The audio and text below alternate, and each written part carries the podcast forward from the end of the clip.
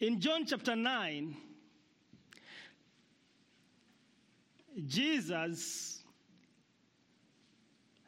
I'm going to read, I mean, the message comes from verse 1 to verse, verse 41. It's a long passage, so I will read uh, just a portion of it. Jesus, as he went along, he saw a man blind from birth.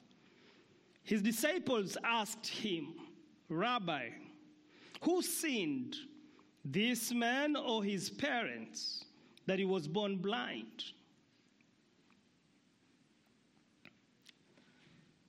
So they see a man born blind, and the disciples conclude it is because of sin. And they ask Jesus, who is responsible for his blindness?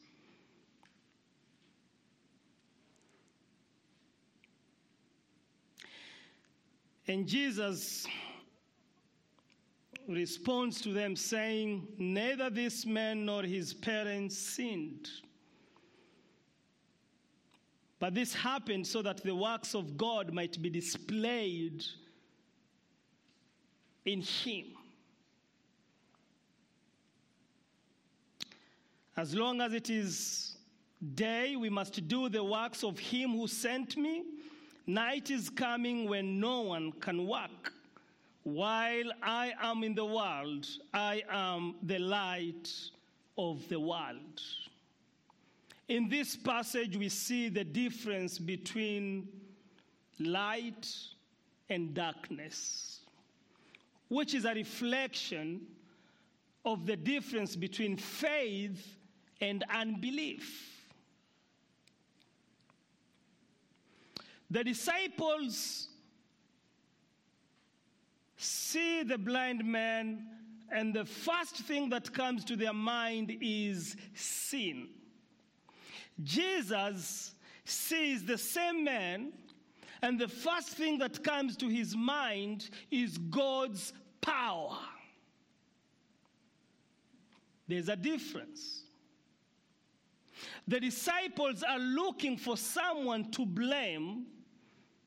Jesus sees an opportunity to display God's grace. It happens to us all the time.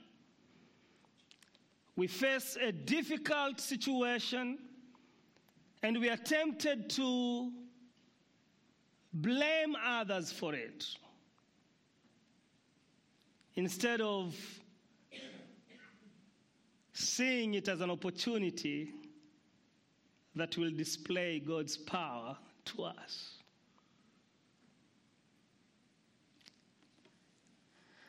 It is normal for us when we are facing difficulties to have questions. Like the disciples, we ask questions because we want to deal with what we are facing, whether it's pain, whether it's a sickness. We have questions. Why is this happening to me? Whether it's a, a relationship conflict, loss of job, or even loss of life. We ask questions because we are trying to deal with the issue. And sometimes we are tempted to blame God or blame others. This is happening to the disciples. If God is so loving, so kind and so caring, then why do his people suffer?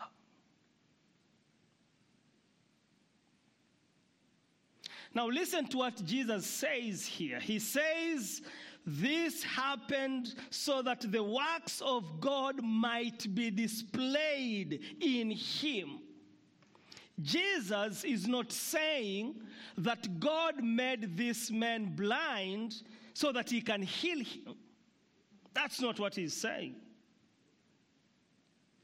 God does not create problems just so that he may provide a solution for the same problems. That's the work of politicians.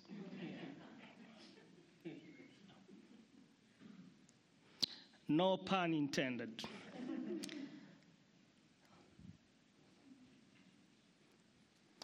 what Jesus is saying here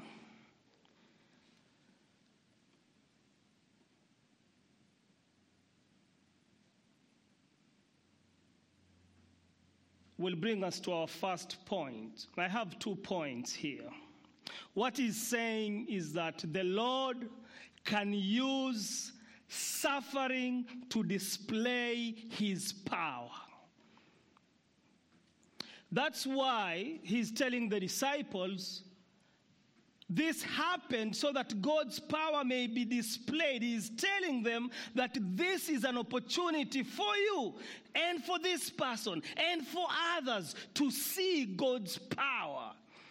And a problem in a life, in the life of a Christian, is always an opportunity to display God's power. It's always an opportunity for God to be glorified. That's why Romans 8:28 says that he, he works all things for good.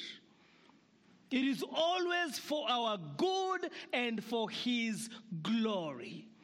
Jesus is saying to them, you don't have to focus on who did it or who did not do it. You need to focus on who can change it.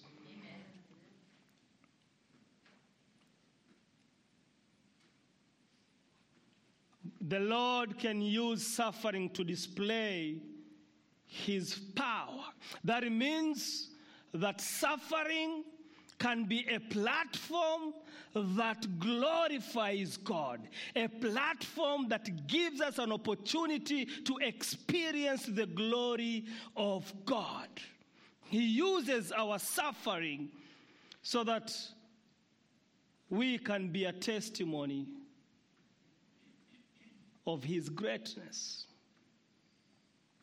This doesn't mean that He has to solve the problem. Do you know that you can be a testimony? You can have a testimony of God's greatness while you are still going through a difficulty. That God's power can still be displayed when you are still in that process.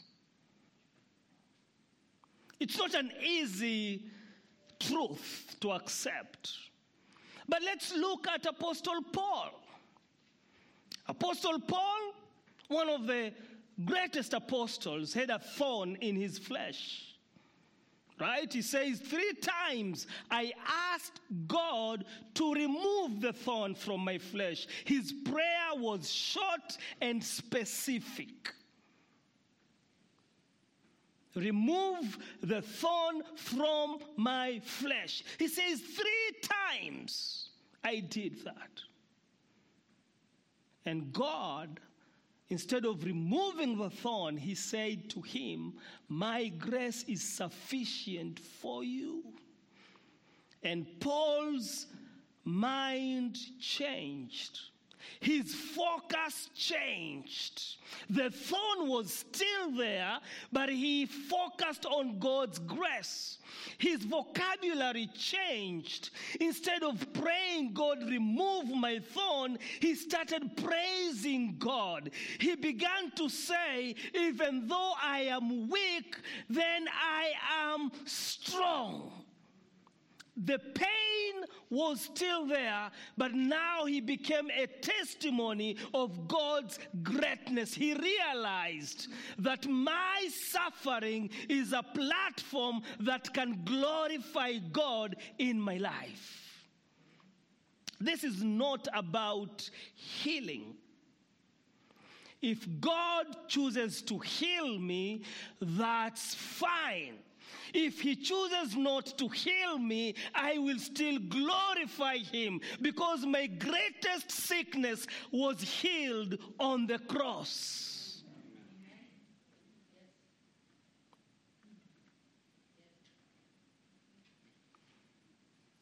Suffering can be used by God to display his power.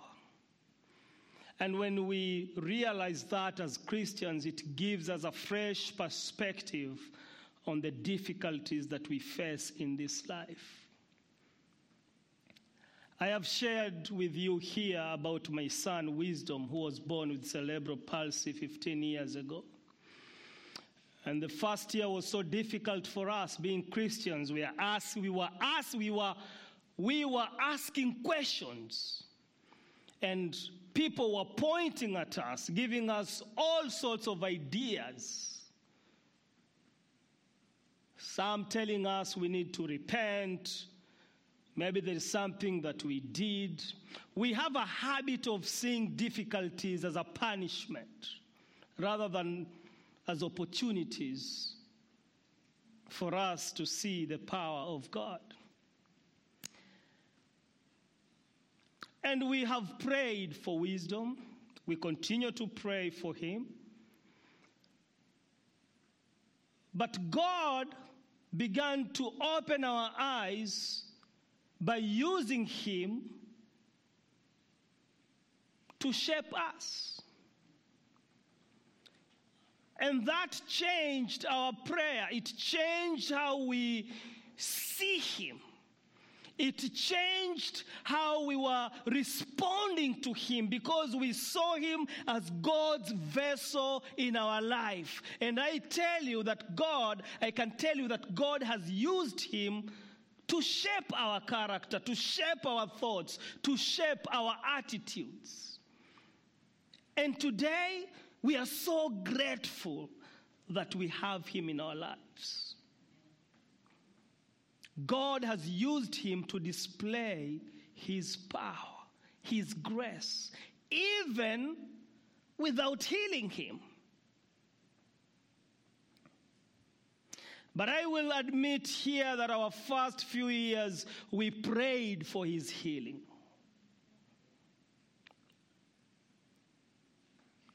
We thought that that was going to be the solution. But God said, My grace is sufficient. He said, This has happened so that my power may be displayed. And he has used him for our good and for his glory. In the scripture, there is a young man called Joseph who had a dream. How many here have dreams? I'm referring to visions, not not, not the, those dreams you have after you've eaten more than enough.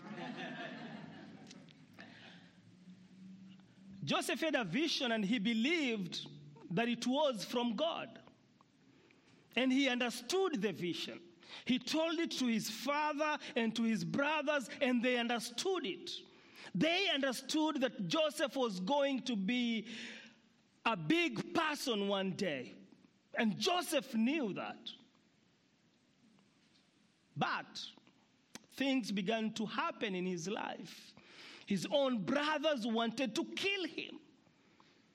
One time they wanted to kill him, then they changed their mind and decided to throw him into a pit. The pit was not part of the dream. The pit was not in the dream. He never saw the pit. But he found himself there. And I think in the pit is when the enemy whispers to your mind and mine that God has left us. It is when we are in the pit that the enemy tells us that this God cannot be trusted. But when you are in the pit, you also know that your help can only come from above. And then he also found himself in prison. The prison was not in the dream. But everything that was happening in his life, God used it. He used it for his glory. He used it to bring Joseph to where he wanted him to be. This is why we shouldn't be so quick to complain or even to give up if we still trust in God. Because He is able to use every situation that we face to glorify Himself. He is able to display His power regardless of what we are going through. And our desire should be to see that power. This happened so that God's power may be displayed in him. And you know, Joseph understood this later on when he was the high. Uh, prime minister in Egypt, when he was in charge of the international food pantry in Egypt. And he told his brothers, You intended to harm me in Genesis 50, verse 20, but God intended it for good. You can only say that after you have gone through the process not when you are going through it. It's difficult when you're going through it unless you really realize that I need to focus on the Lord. But it's difficult when you're going through the process to see the Lord.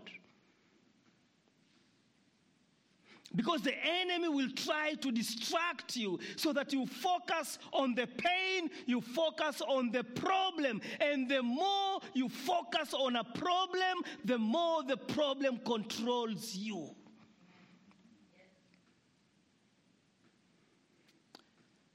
So, after saying to the disciples, this happened so that God's power may be displayed.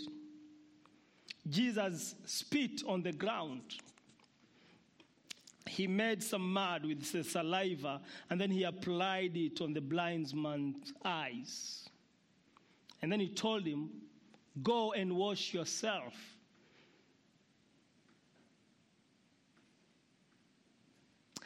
Now, this blind man here could have said, No, I am the best blind man in town. Why do you want to interfere with my life? Do you know at times when you are so much used to the problem, a solution can be another problem? I've been enjoying begging. Now you start, you want me to start working? Because when Jesus tells him, go and wash, he is not asking, he's commanding him. At that point, he needed to make a decision whether to obey or to disobey Jesus. I have said here that as Christians, we need to be sensitive to the Holy Spirit's voice.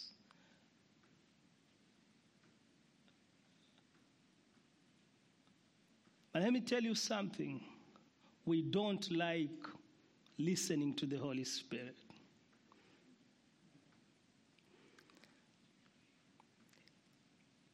When God uses someone to speak to us, to tell us something that we may not want to hear, and even though at times we know this is, this is really true, we will find ways of avoiding it. One of the best ways, I think it's an American way, is to say, I disagree with you, or I don't agree with you. It's one way we avoid, we resist the conviction of the Holy Spirit. And sometimes we say, I disagree or I don't agree even before we understand what is being said. You cannot agree or disagree with someone before you understand them. You first understand and then you decide whether you're going to agree or disagree. But Christians avoid the conviction of the Holy Spirit by saying, I disagree or I don't agree, or by saying, that is your opinion. I have mine.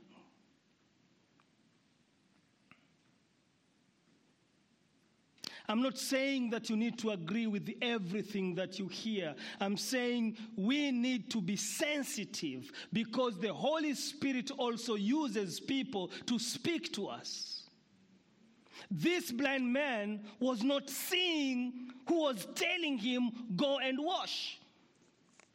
He wasn't seeing him, he didn't even know him. He had to believe something for him to take that step to go and wash his eyes. And when he did, his eyes were opened. For the first time in his life, he could see. Maybe he was jumping. I can see, I can see. His neighbors saw him.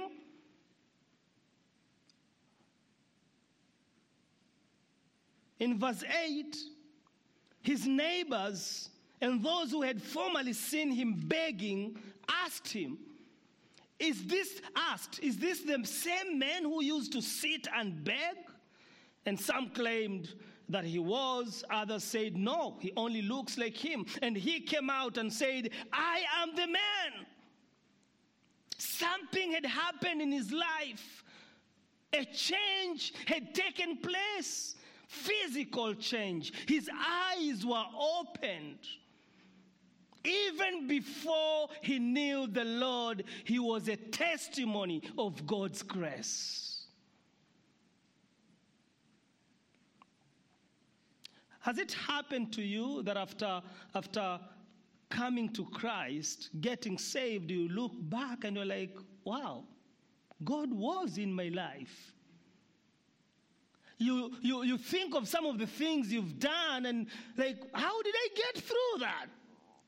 It's making sense now. You realize that God has been involved in your life, even though you didn't pay attention to Him. You didn't even, you wanted nothing to do with Him, but He was involved in your life. It's happening to this blind man. The change is real, and people can see even before he has come to the Lord, he has become a testimony. Then they asked him, How did it happen? And he said, The man they called Jesus came to me. He did one, two, three, and he told me to go and wash. And I washed, and I can see. They took him to the, to the Pharisees. The Pharisees wanted to know what happened. In verse 13, they brought him to the Pharisees. The day on which Jesus had made the mud and opened the man's eyes was a, was a, was a Sabbath. Therefore, the Pharisees also asked him how he had received his sight. He put mud on my eyes, the man replied, and I washed, and now I see. And some of the Pharisees said, This man is not from God, for he does not keep the Sabbath, referring to Jesus. How dare you heal people on a Sabbath? How dare you display God's power on a Sabbath?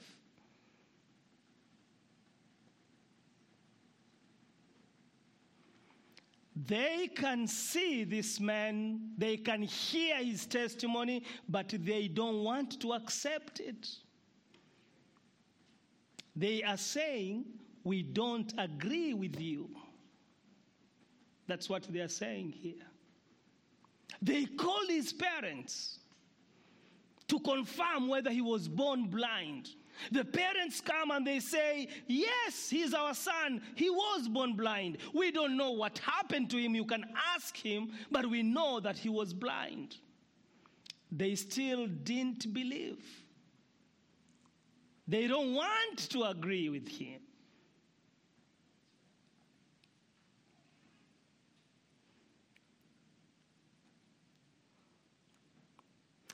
So in verse 24, a second time they summoned the man who had been blind. And this time they tell him, Give glory to God by telling the truth. We know that this man is a sinner, referring to Jesus. The blind man said, Whether he's a sinner or not, I don't know. The only thing I know is I was blind, but now I see.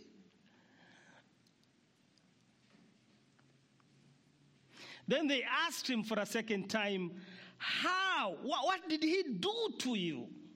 How did he open your eyes? They probably are hoping that the story would change. The man said, I have told you already, and you do not you did not listen. Why do you want to hear it again? Do you also want to be his disciple?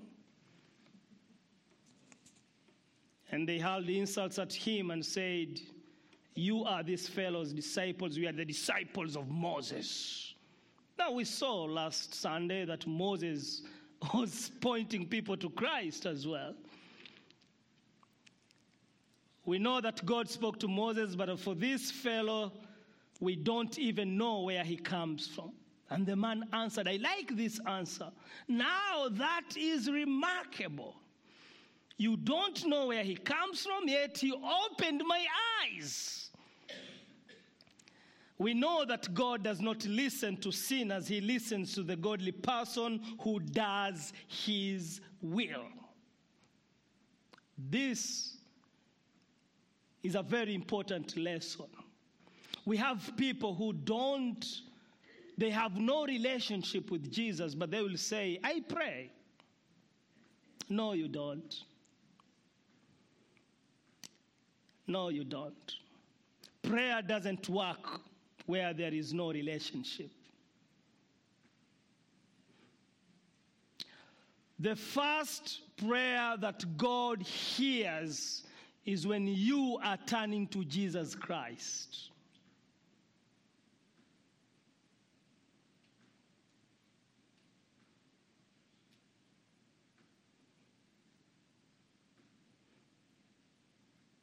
Where there is no relationship, there is no communication because there is no fellowship. Fellowship doesn't come before a relationship. You cannot claim that you fellowship with God and you are not related to Him. And the only relationship you can have with God is through Jesus Christ. No one comes to the Father but by me, Jesus says.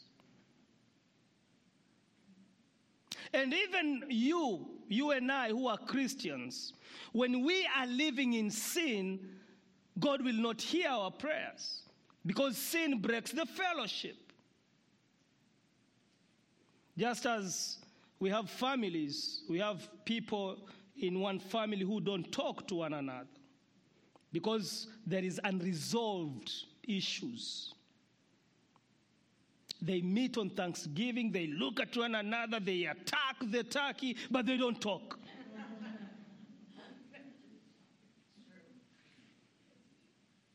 There's a broken fellowship. Any believer who is walking in sin is walking in a broken fellowship. And in a broken fellowship, we are weak. A broken fellowship gives the enemy an opportunity to attack us, it gives him a footstool. That's why the Bible says, In your anger, do not sin. And it also says, Don't sleep in your anger. Resolve the issue before you go to bed. I'll be done in a few minutes, don't worry. Let me give you the second point, the last one. I don't know how time runs so fast. I'm not even halfway through.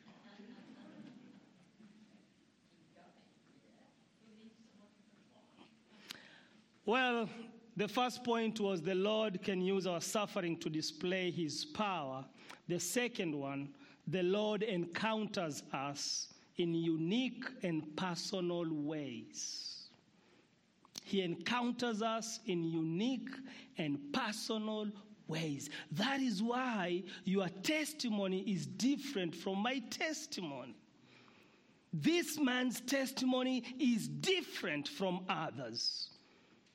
He comes to this man first, he heals him, and then he comes back to him in verse 35. Because after talking with the Pharisees and the Pharisees disagreeing with him, they excommunicated him, they chased him, they threw him out of the temple. Jesus heard about it. In verse 35, Jesus comes to him and he asks him, Do you believe in the Son of Man? This man was not a believer yet. He had experienced God's power in his healing, but not in his salvation. And he asks, Who is he, sir? The man asked, Tell me so that I may believe in him. And Jesus said, You have now seen him. In fact, he is the one speaking with you. Then the man said, Lord, I believe. And he worshiped him. He had received his physical sight, and here he is receiving his spiritual sight. Jesus has come to him in a unique and a personal way. You know, sometimes you listen to people's testimony and, and, and you hear a testimony that is so dramatic. And you look at yourself and you're like, wow, I can't fit in there. And then it makes you feel like your testimony is not that good. It is. You know why? Because he met you in a unique and a personal way. And when you realize that, you will know that you have a testimony. We are all different in our experiences, and all those experiences are meant to glorify God. Whether you came to Christ as a child, whether you came to Christ as a grown up, it doesn't matter. What matters is He is in your life now. Amen. And if He's not in your life now, you have an opportunity. Because this Christ is not only willing, He is able to forgive you. He's not just, you know, you can be willing but not able. Have you shared your problem with someone and they say, Oh, I wish I could help?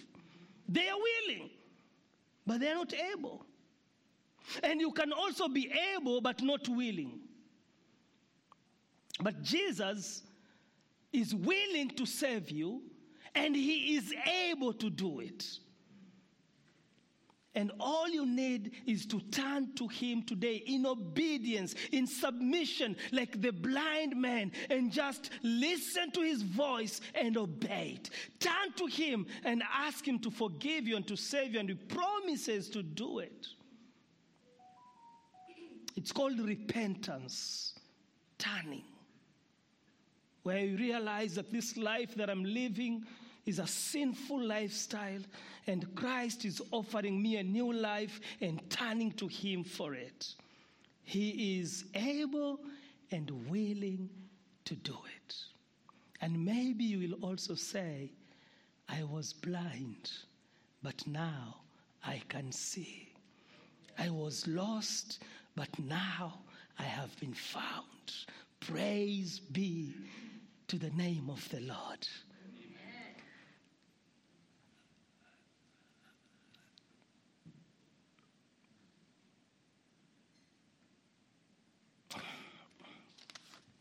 I want to be sensitive to, to us. Let me just remind you these two points. God can use suffering to display his power, and He encounters us in unique and personal ways.